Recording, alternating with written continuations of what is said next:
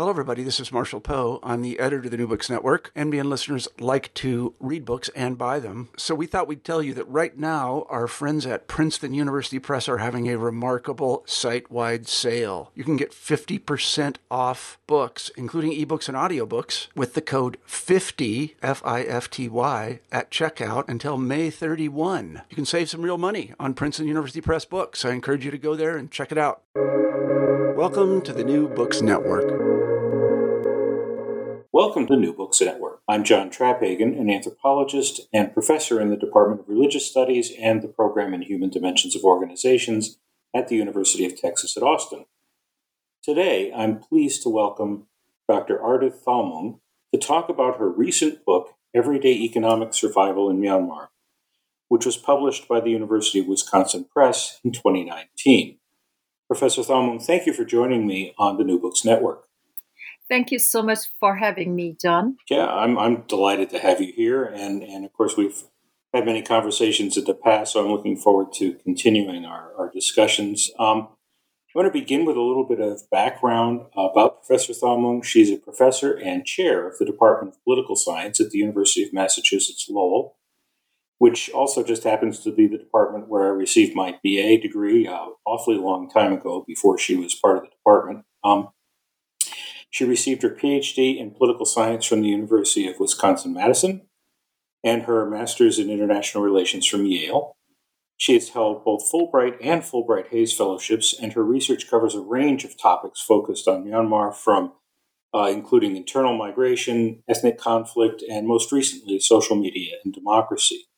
Um, I usually start these interviews by asking authors how they became interested in the topic of their book, and in the introduction, you actually go into some detail about your own uh, background growing up in Myanmar and um, how you were engaged in certain forms of daily economic activity. So I'd like to begin by asking you to talk about those experiences and how you think they influenced your career as well as your research and writing of this book.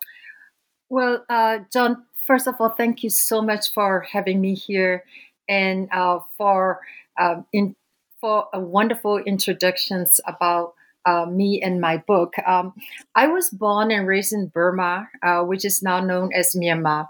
And I grew up in the 70s and 80s under a one party political system controlled by the military that practiced socialist and isolationist policies. Um, Myanmar is also a very diverse country consisting of uh, about 100 uh, different language groups, but Burma or Buddhists are the majority. Since the country became independent from Great Britain in 1948. It has experienced civil war between government army and minority groups uh, that took up arms for greater autonomy against uh, Burma, Burman-dominated government and military.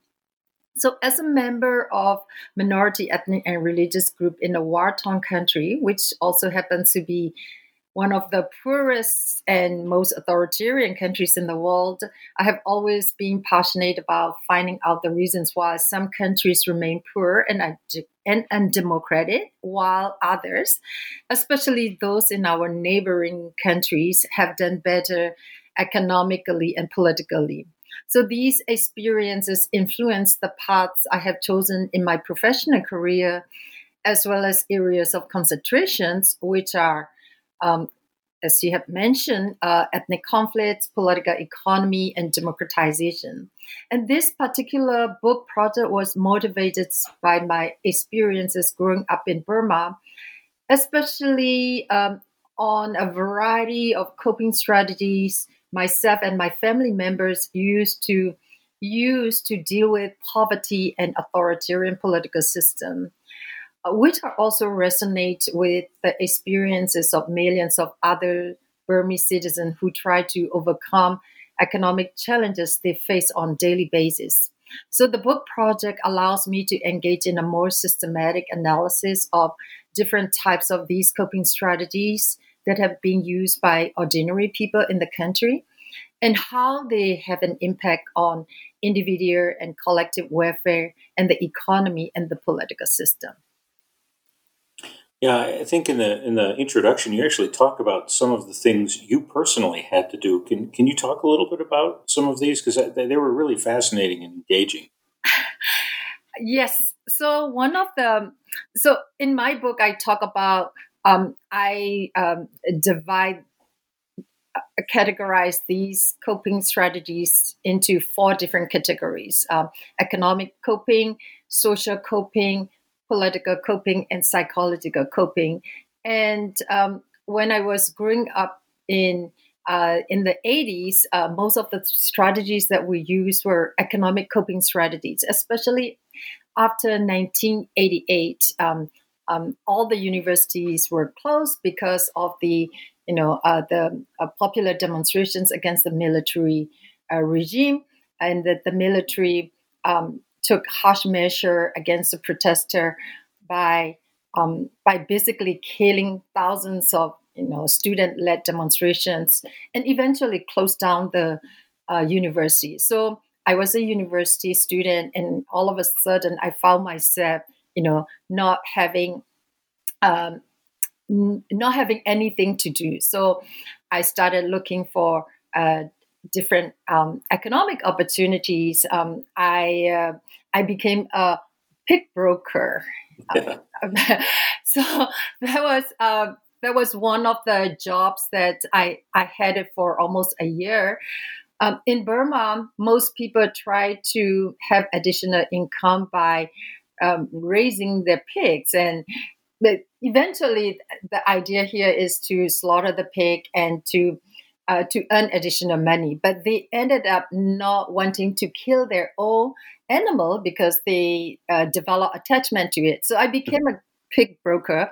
I went around the neighborhood and I, you know, I, I have a partner who is um, you know, who is a, a, a butch, butcher and, um, and he would, I would partner with him and um, every month we would kill, you know, a couple of, uh, pig and we will sell the meat for higher profits and that's that's one of the ways in which you know I make some um, additional income um, to, uh, when I was growing up in the country in the in the 80s and early 90s.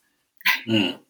Yeah, it's it's it's it's a really fascinating part of the book. As you read through that, you, you, you realize you you were living this in addition to ultimately winding up, you know, studying this particular lifestyle, and I, I think that adds a great deal of depth to the book as well because you you have this kind of really deep understanding of of what life is like as people are trying to figure out how to deal with these economic realities and and basically make a living as best as one can.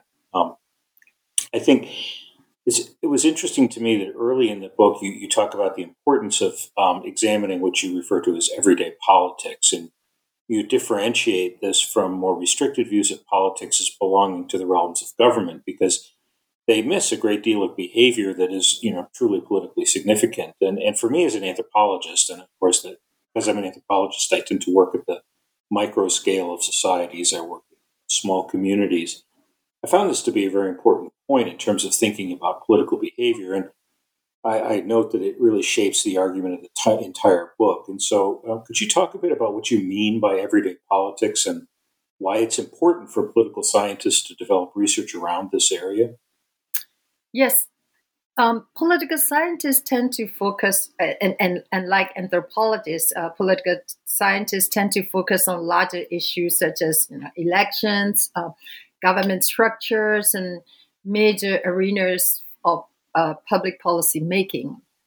But everyday politics, everyday activities in private realms have been uh, ignored by uh, many political scientists. Uh, one political scientist, Ben Kerkvliet, uh, who is who also happened to be my uh, mentor, described everyday politics as economic as activities undertaken by families, neighborhood, uh, religious groups, corporations that focus on distribution of key resources. And these everyday activities can ha- can be as simple as attempt to cut basic expenses in food, uh, education, healthcare, or engage in second or third jobs to have additional income, or buying lottery tickets to make money, or seeking help from religious uh, leaders and astrologers to deal with economic challenges. They can also include attempts to negotiate with authority figures who are um, responsible for you know one's um, economic uh, problems. So Kerkvliet argued that many of these activities reveal no overt political message, involve little or no organization, and they occur by means of low key, subtle expressions that indirectly or privately endorse or resist prevailing rules and orders and establishment. In my book, I find that the accumulations of these daily activities can have impact on the larger political structures. In fact, these everyday activities uh, were attributed uh, to the collapse of collective farmings in China or political and economic reforms that took place in other poor and non Western countries. It is therefore uh, important for me that political scientists look at the this mi- micro um, affairs to have a better and more comprehensive understanding of the roots of changes and transformations that have significant political implications. Yeah, I think that this is uh, actually when I, when I you know read the book, I thought to myself, this is you know in, in some ways part of the reason that I moved away from political science and into anthropology is because political science lives at this kind of macro level and mm-hmm. has a way of often missing all of this activity that's going on at a, at a much more micro level. And you see this also with economics. And, and I think of some of the things that I've seen, like, um, well, for example, patterns of gift giving um, in the little, you know, in Japan or really where I do my work are really interesting. Uh, and you, you watch as, as objects move around, you know, people will bring a gift to somebody's house. And in Japan, the custom is that you don't open the gift, you just set it aside and say thank you. Hmm. And that same gift may wind up at somebody else's house later in the day. Wow. And yeah, and there's this kind of really interesting flow of of of sort of social engagement that's happening through the gifts. And mm-hmm. I think political engagement also can work this way. But if you're always up at that higher level, you miss all that stuff. Exactly. Yes. Yeah, so I think this is one of the things I really uh, enjoy about the book is that it, it just it really gets into the nitty gritties of these kinds of very you know detailed interactions that people have on a daily basis that are, are politically charged. And one of the things that's I think really interesting in the book is you spend a lot of time focusing on entrepreneurial activity at the local level. And you know, as I got as I read the book, I found myself um, feeling that the context you're looking at is just teeming with entrepreneurial activity, in, in part stimulated by the, the difficult political situation as people are trying to figure out how to, to get by. And one of the things that struck me is that the, um, the entrepreneurial activity is really not motivated by the types of things that I think most Americans typically associate with entrepreneurialism, things like getting rich or personal satisfaction or attaining early retirement.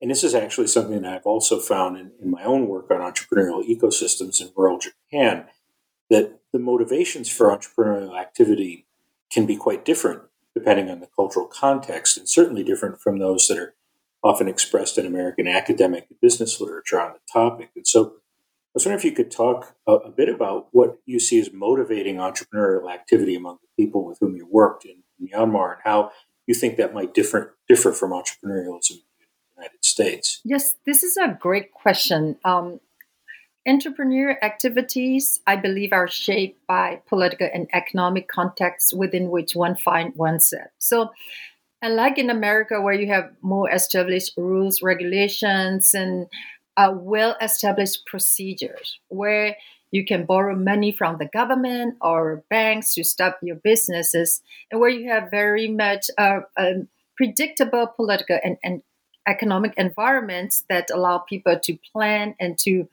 accumulate resources, a majority of people in countries like Burma operate within the these unpredictable environments and with very limited uh, economic resources.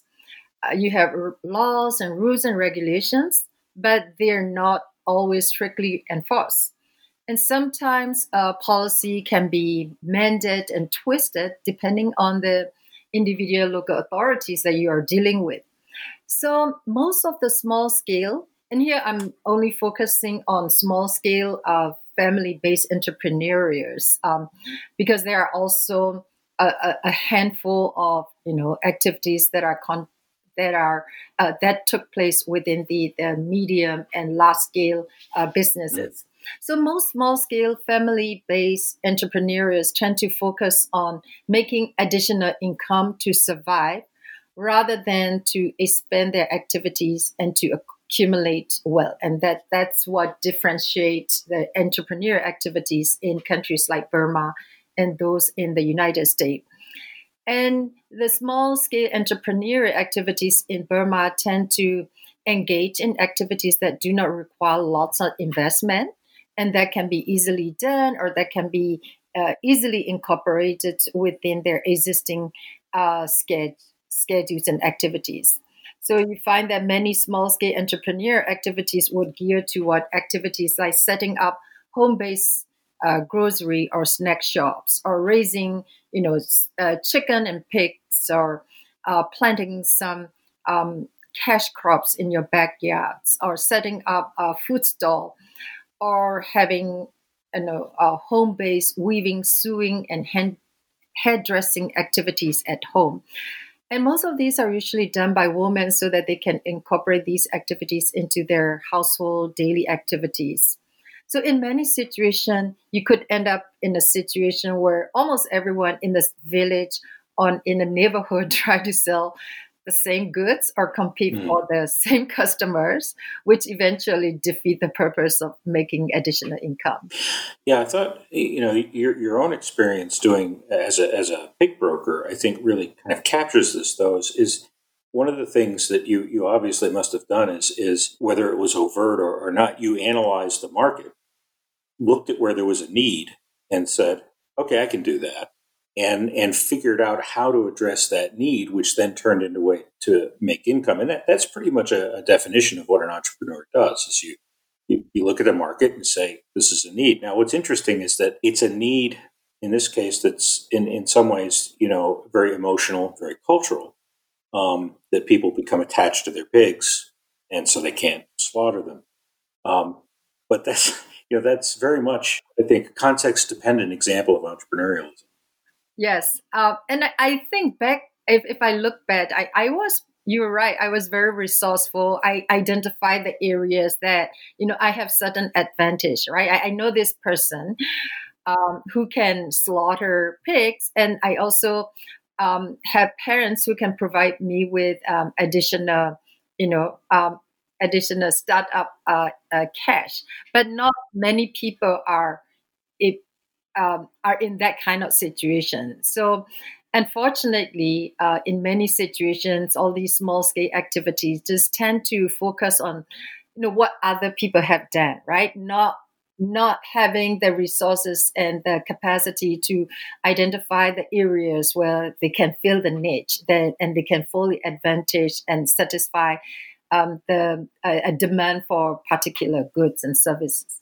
Yeah, I think uh, it's it's interesting as you get into this discussion of entrepreneurs. You you do something I found uh, really quite fascinating. You you divide entrepreneurs into two broad groups in terms of the way that they sort of engage in, in actions or, or acts of loyalty. And uh, you talk about those who exhibit loyalty, uh, loyally acceptant behavior as being people who are generally satisfied with their lot and comply with the most official with most official requirements for doing business, uh, like registering your activities or, or paying government fees. But they also try to do things that are aimed at improving their relationships with government officials through gift giving and cultivation of personal networks and even bribery. And you contrast this with people who are grudgingly loyal um, or entrepreneurs who are grudgingly, grudgingly loyal who comply with formal and informal requirements of doing business, but they do it hesitant. And you, you note that differentiating these groups can be quite difficult at times. And so I'd like you to talk a bit about how these different approaches work out in daily economic life in Myanmar, how they influence entrepreneurial behavior and, and even success. Mm-hmm. Um, actually, these terms are not my original terms. Uh, mm-hmm. I'm inspired by a political scientist um, by the name of Kellee Tsai, who wrote a book titled Capitalism Without Democracy. And this is about China. And her book questions the conventional wisdom that show that capitalism can promote democracy because entrepreneurs are more likely to oppose government restrictions and heavy regulations and are more favor to environment that ensure private property rights, innovation, and creativity. So, according to this line of argument, businesses can only survive and prosper under free and democratic government. But Tsai finds that uh, this is not really happening in China due to the positions and activities of Chinese entrepreneurs um, that are not favored to democratic reforms, either because they display loyalty to the state or they prefer to rely on their own rather than um, using collective efforts to resolve their business difficulties or or they prefer to address the interests of their families and their individuals um, needs rather than advocating for larger political reforms. And Tsai offer different types of Chinese entrepreneurs and argue that the perpetuation of this communist regime has to do with entrepreneurs who comply willingly um, or those who accept the legitimacy of uh, the communist government or and those who comply grudgingly. And in her book, she seems to describe these different types of entrepreneurs in a very you know clear cut ways. In Myanmar, however, uh, and especially under the military rule, which lasted until 2020, uh, 2010, it's very difficult to differentiate entrepreneurs who comply willingly uh, from those who did so grudgingly. Um, uh, first of all, it's not really, it was not very it was not a practical thing for me to conduct interviews and survey to identify whether people comply willingly or grudgingly. Hmm. Um, but I have seen most uh, medium and large scale businesses do almost the same thing simultaneously. Uh, most of them, uh, almost all of them, tend to cultivate particular relationships with, you know, relevant state authorities. Um, almost all of them tend to evade government regulations, um, mm-hmm. government taxes. Almost all of them uh, bribe authorities to uh, obtain special privileges. And almost all of them complain about government in private. So it's very difficult to tell uh, whether these behaviors are a sign of the level of support given to the government or just self interested activities to accumulate their wealth. And I hope that this, these type of activities can be studied more systematically um, under a more free and democratic uh, government. But under yeah. the military government, it was very difficult to you know to really differentiate people who comply willingly or people who comply grudgingly. So I'm curious, how did you manage to do this study? in the context of a you were doing this while the military government was still going on yes so how did you how did you you know how did you get permission to do the study how did you i'm curious how you you kind of managed to conduct the study um okay, so uh, Burma was under very restricted political environment until um, I would say 2010, it was very difficult to conduct uh, research. Mm-hmm. But uh, one can, as a, a ex-citizen of Myanmar, I'm able to go uh, back to the country almost every year, uh, sometimes twice a year, to do research. Um, and um, you will be okay. That the government is very paranoid. The government, the military government, was very paranoid about what have been uh, written critically about them. So they would have a you know a, a blacklist where you know there would be uh, there's individuals who are critical of government will be you know banned from entering the country. So that's that that's the um, the situations before 2010, 2011. Uh, but I was still able to go uh, back into the country because um, I don't, you know, I was very careful not to openly criticize the government, uh, the military government openly. And many of the things that I focus on, many of the writings that I focus uh, tend to be, I would say, non-political activities, right? Not not necessarily on human rights violations, uh, the abuse and the exploitations of the military.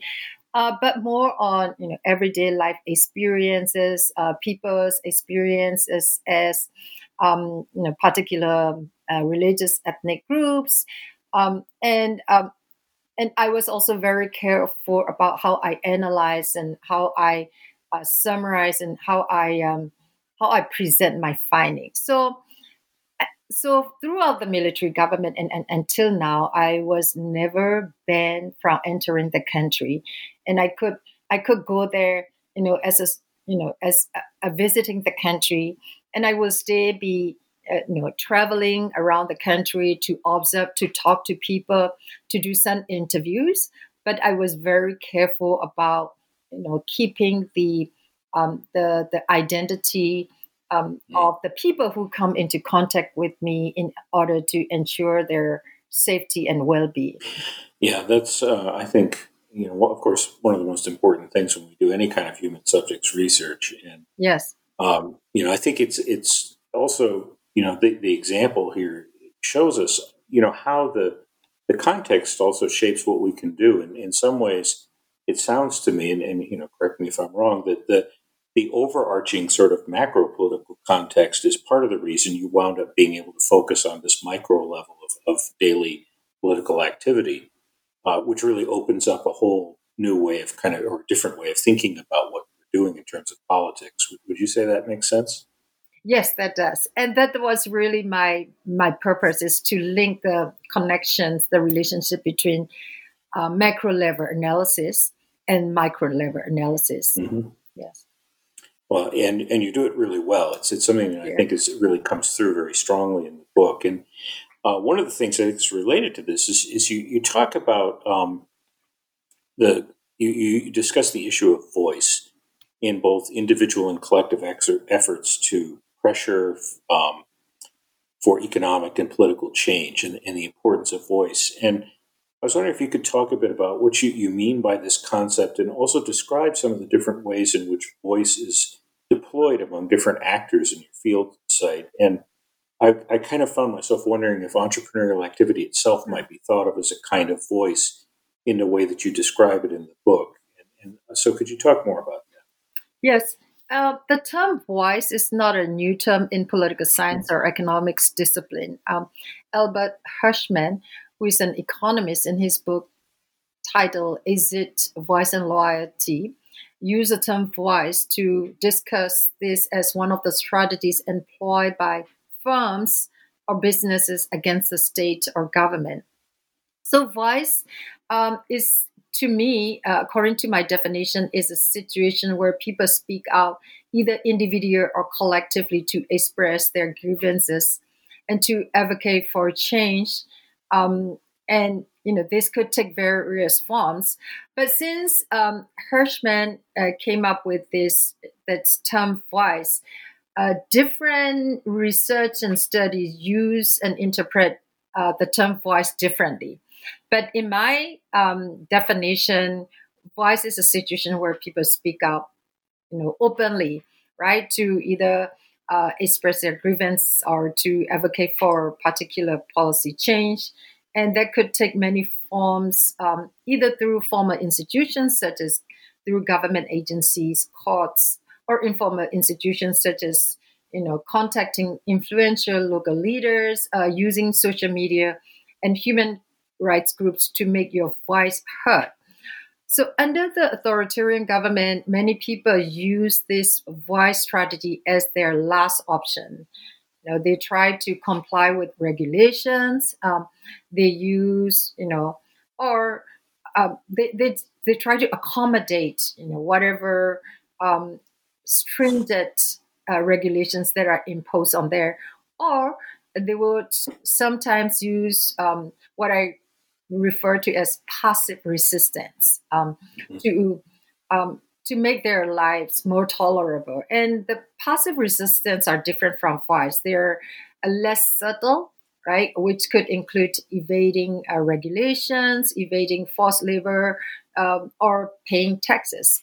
So I don't consider most of the entrepreneur activities as a form of vice, according to my own definition because I I see that some of these entrepreneurial activities, especially the one that took place under authoritarian regime, uh, focus either on complying, right, trying to mm. be uh, innovative, but still trying to accommodate um, the system uh, existing situations by making the situations more tolerable, or uh, their passive resistance forms of uh, activities that include a more subtle, um, you know, form of resistance, uh, such as uh, bribing authorities, and these can be differentiated by my definition of uh, where people, you know, openly engage in protests or, I know, make their grievances known through uh, official channels or unofficial channels such as uh, social media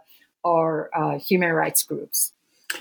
So, or or demonstrating and protesting, right, demonstrating like yeah. that. Yeah. Mm-hmm. So, yeah, I, I guess what we've seen over the past week is an example of uh, right. uh, in the U.S. is an example of voice by that definition. Yeah. Mm-hmm. Um, so, as you know, when I as I look at the book, I, I now, it, it, it, represents what I think of as a very ethnographically rich study, or, or what an anthropologist, uh, Clifford Geertz, refers to as thick description. There's enormous detail in content as you work through the book, and it really brings the reader into a feeling of very close proximity with life in, in the parts of Myanmar that, that where you did your work.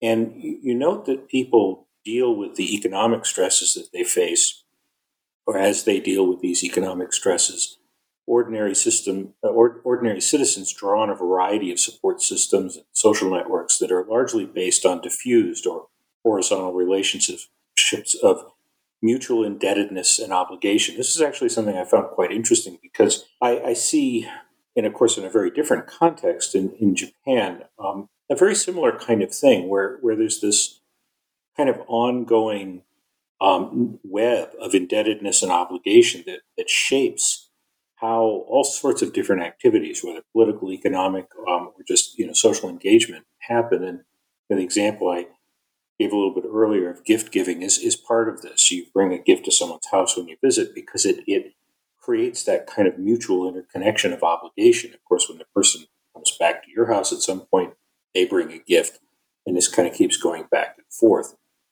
And I'm, I'm kind of curious about how you, you know, conducted research on these networks. What sort of methodologies, what sorts of ideas did you bring to looking at how the relationships work, and um, also, you know, how they form a kind of uh, daily political economy that shapes and constrains behavior for the people uh, who live in the area that you studied. Yes, um, this is also an, another very good question, John. Um, Thank you. um, so these these support networks are you know greatly influence um, the, the, analysis greatly influence uh, the ways greatly influenced by my own upbringing, where we mm. use these uh, resources at, uh, in order to deal with um, economic challenges. So, in contrast to rich countries where supports are usually provided by government, right, either in the form of hmm. food stamps, unemployment benefits, free healthcare, financial aid to students. Poor countries tend to rely on support from family, neighbors, community, and religious organizations. And diffuse and horizontal form of uh, social support is a common practice in countries like Burma that has very limited economic resources. Um, and it involves everyday forms of assistance or a simple random act of kindness that one shows to members of the family, neighbors, and strangers. Uh, for instance, it's not uncommon to find grandparents taking care of their grandchildren uh, whose parents work abroad or in remote areas, or uh, to see community organizations providing assistance to members for emergency help and assistance. So under this kind of diffuse form of social support, everyone is a receiver as well as a giver. I have seen an elderly woman who was supported by six of her children, but she also supported her uh, one married son who was struggling uh, financially. And these forms of social support is also based on expectations of reciprocity in that the, whoever under stress or under difficulties will be helped and supported by those who are more fortunate with the expectations that the favor will return when their situations improve. So I begin to appreciate I began to appreciate these types of social support system uh, based on my experience and especially after living in America for many years where responsibility to help the poor and the elderly are placed on government rather than on the family, the community, and the neighbors. So I started to pay particular attention to this type of social and community support. And uh, by making a more systematic list of these activities, whenever I go back to the country and whenever I travel around the country, um, I will be in, I will be looking at I will be mainly looking at these particular activities uh, when I stay at villages and when when I travel all over the country, and um, and this way I was able to compile and and which I was not really surprised that you know these practices are very. Uh, I found that these practices were very prevalent. Uh, they were very crucial in the environment that lacked sufficient support from the government.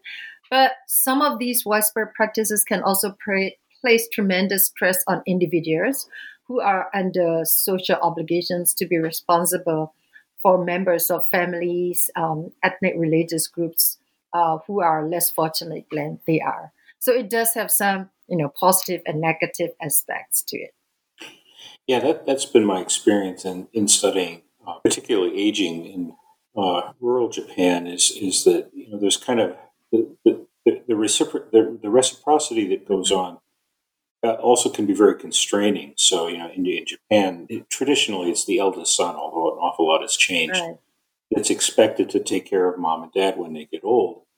Yes. But that also really constrains his ability to pursue a career, to do the things he wants to do in life. And um, on the other hand, he also traditionally was the one who received all of the inheritance. That's not the mm-hmm. way it works now. But um, you know, one of the things I, I found in my own work in, in Japan is as I look at these this kind of very sort of reciprocity oriented way of, of engaging in social interactions where there is this sense of indebtedness and obligation, it, seems to me that people tend to have um, I don't know a very strong sort of sense or radar about the needs of other people. They tend to be very other oriented in some ways. Right.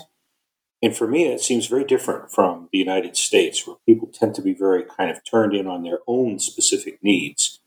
Um, and I think we see it in things like, you know, voting, where people vote for their personal needs rather than for the society's needs. Do you see that in, in Myanmar as well?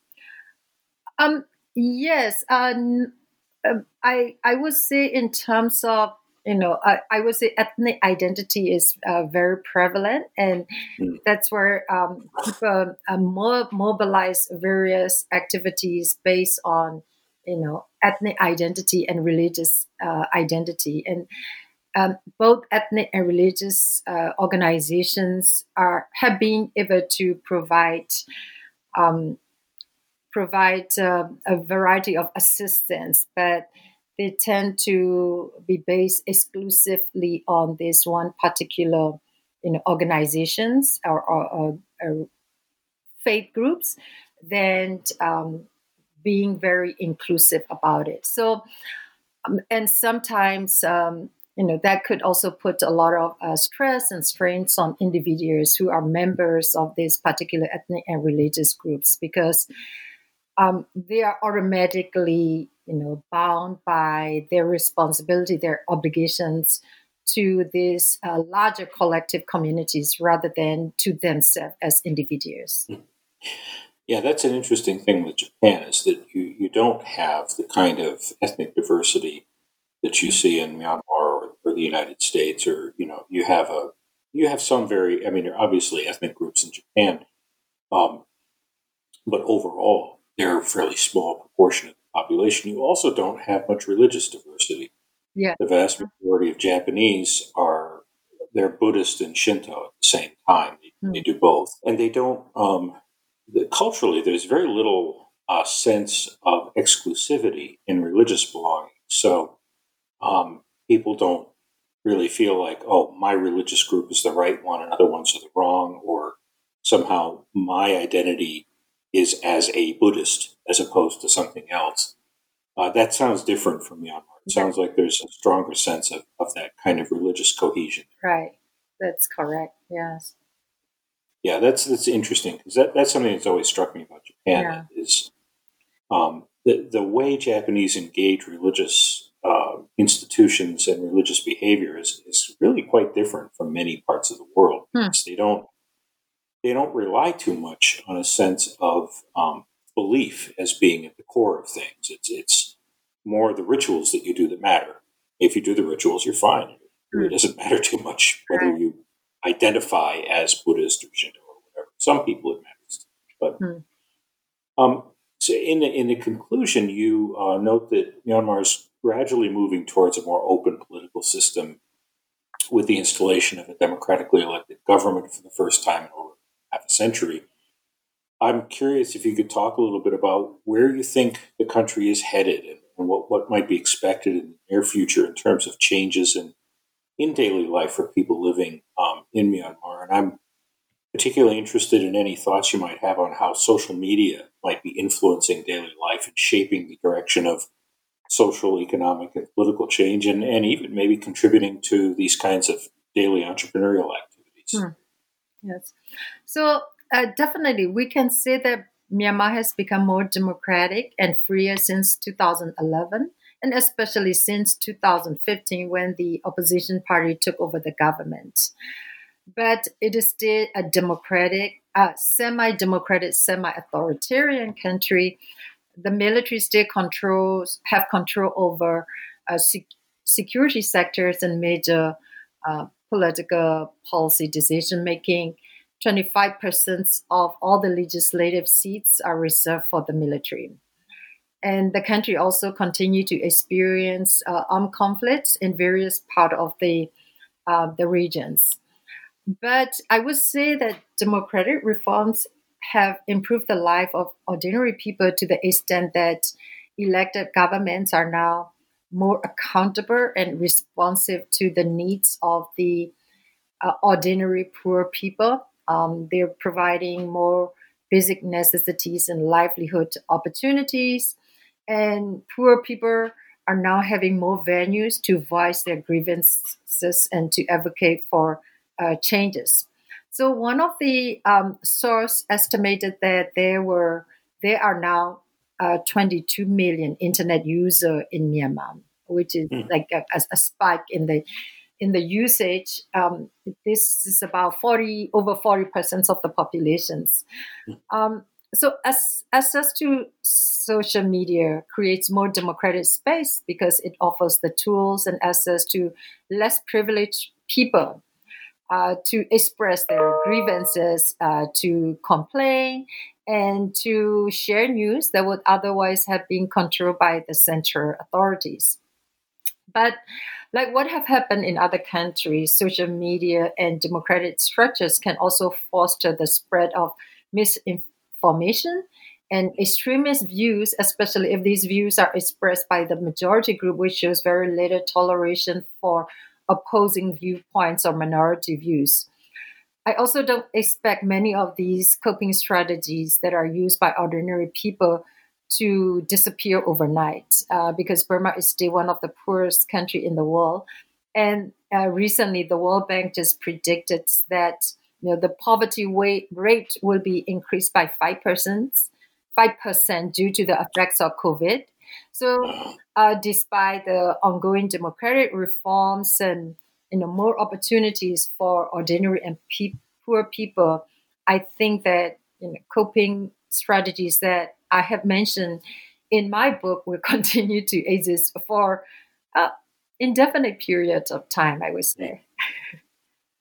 Yeah, certainly. Uh, and COVID, of course, has had this, you know, kind of effect all over the place of really changing or or I guess intensifying problems that many countries are having. Uh, yes. Or you know, or like in the United States, just you know, having basically failed to address it effectively mm-hmm. and generating new problems that maybe didn't need to be there. So, Um, so basically, I guess then you, you, don't see major changes in the near future.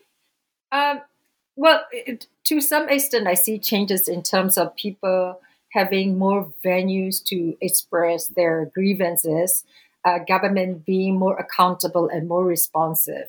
Um, so, in terms of political realms, I see some major changes, but in terms of regular, everyday, today economic activities, uh, I don't see a lot of major changes taking place.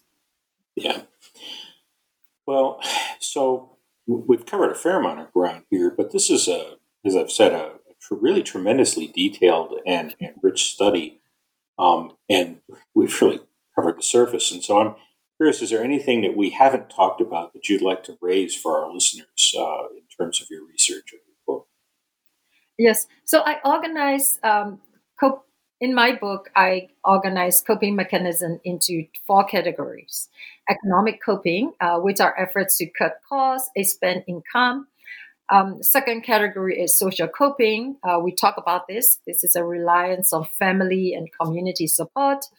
Uh, third, uh, political coping, uh, which is about dealing with authorities who are responsible for implementing policies that impact on your economic activities. And psychological coping, and I find that psychological coping to be a significant aspect of coping mechanism in poor countries like Myanmar, where the role of religion and religious institutions play uh, prominent roles in people's life, uh, whether they are Buddhists, uh, which is the majority of the populations, or Christians or Muslims or animists.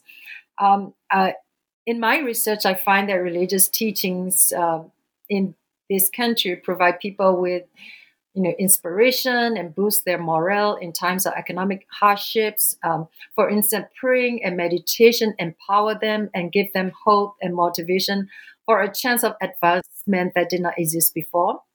And so, to this extent, I find that religion can produce either resilient promotion or pro- problem solving skill, and by providing people a sense of stability, purpose, contentment, and empowerment. And religion can also have positive effects on physical health. So this is something that you don't see it on a widespread, larger scale in rich and Western countries where people rely re- less on religion uh, to help solve their economic or political problems. Um, finally, I also like to emphasize that um, coping strategies that I found in Myanmar are not unique. You can find that all over the world. Um, especially in poor and authoritarian countries. Um, and your experiences of doing research in Japan um, demonstrate that. I remember I gave a talk at the University of uh, Michigan at the Southeast Asian Brown Bag Seminar, and one of the attendees, who was an elderly lady, remarked that the, the strategies that I talk about reminded her of the strategies that her mother used to uh, utilized when she was growing up during the World War II in America. So this is this is not uniquely a Myanmar situation. So at the end of the book, I draw a comparison from countries with similar level of political and economic situations, um, especially those in Asia, Latin America, and Africa, with particular purpose in mind for policymakers. Because my argument is that you know these coping strategies, such as um, pooling resources or engaging in extra income activities, entrepreneurial activities can empower people and make them more resilient, um, autonomous individual. But many of these coping strategies can be self-defeating and can have negative impacts on environment and on democratic practices.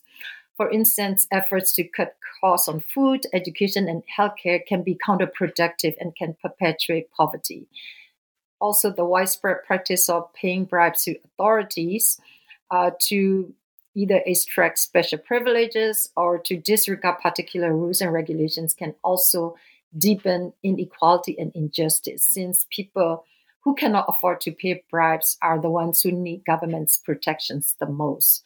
So um, I, I, think these are the main you know the the, uh, the main arguments that i want to have them come across uh, in the book that you know uh, so that uh, to emphasize that the book uh, has not just you know some theoretical implications that can be um, that travel across the you know different periods and different regions, but also has some policy implications for uh, policymakers to um, have a more informed uh, decision making when they deal with um, the issue of poverty.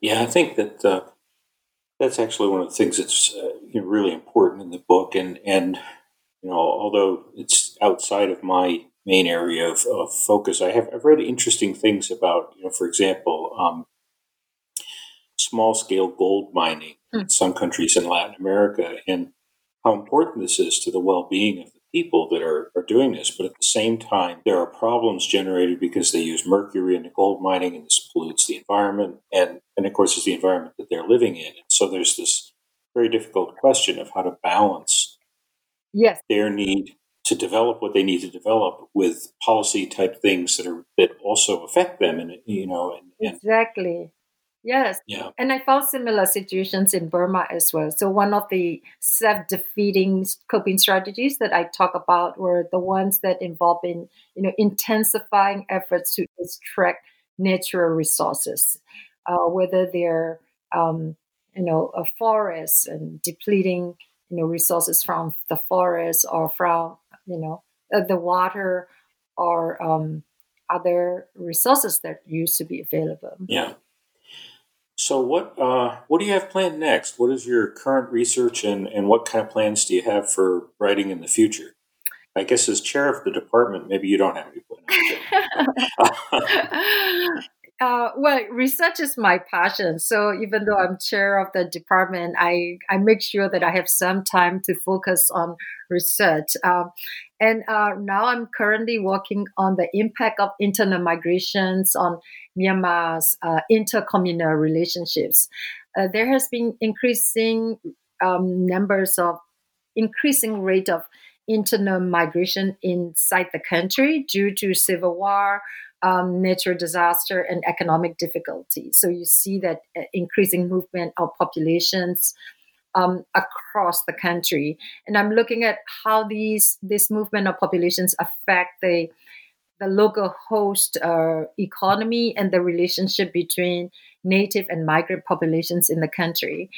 And this has uh, larger theoretical and broader implications for both developed and developing countries that experience large influx of and uh, inflow and outflow of populations. And it's more important for countries like Burma, where ethnic identity is very polarized, um, politicized, and can have serious impacts on the relationship between migrants and native populations who come from different ethnicities. So uh, I'm currently working on that topic, um, and it's really, it's. Uh, I feel like this topic really allows me to look at the two areas of my uh, expertise, uh, which are ethnic politics and political economy. Well, that sounds really uh, fascinating. I, am looking forward to the next book already. I think it'll be uh, really interesting. Another, another, 10 years. yeah, it can, it can be like that. It's uh, when, when one gets involved in particularly academic administration, it tends to slow everything else down. And yeah. I think for people people like you and I who really, really enjoy the research side of things, it, it always feels like it's tugging at us to get back to it and focus on that. Yeah, so. yeah. Oh. Well, Ardeth, I want to thank you for taking the time to join me on the New Books Network. Um, I say to our audience that anyone interested in, in political economy, development, um, or even culture in Myanmar, because there's a great deal of depth about the, the Myanmar culture that, that floats through this book. Um, I think anyone will find this a very insightful and also very intellectually provocative read. It's been a pleasure talking with you uh, about this very fascinating and important book. Thank you. Thank you so much, John, for your kind and uh, recommendations and for giving me the opportunity to talk about my book. This actually is the first time I talk about my book oh, uh, since the book came out. So thank you so much. It's really a pleasure. I've really enjoyed it. Thanks. Thank you.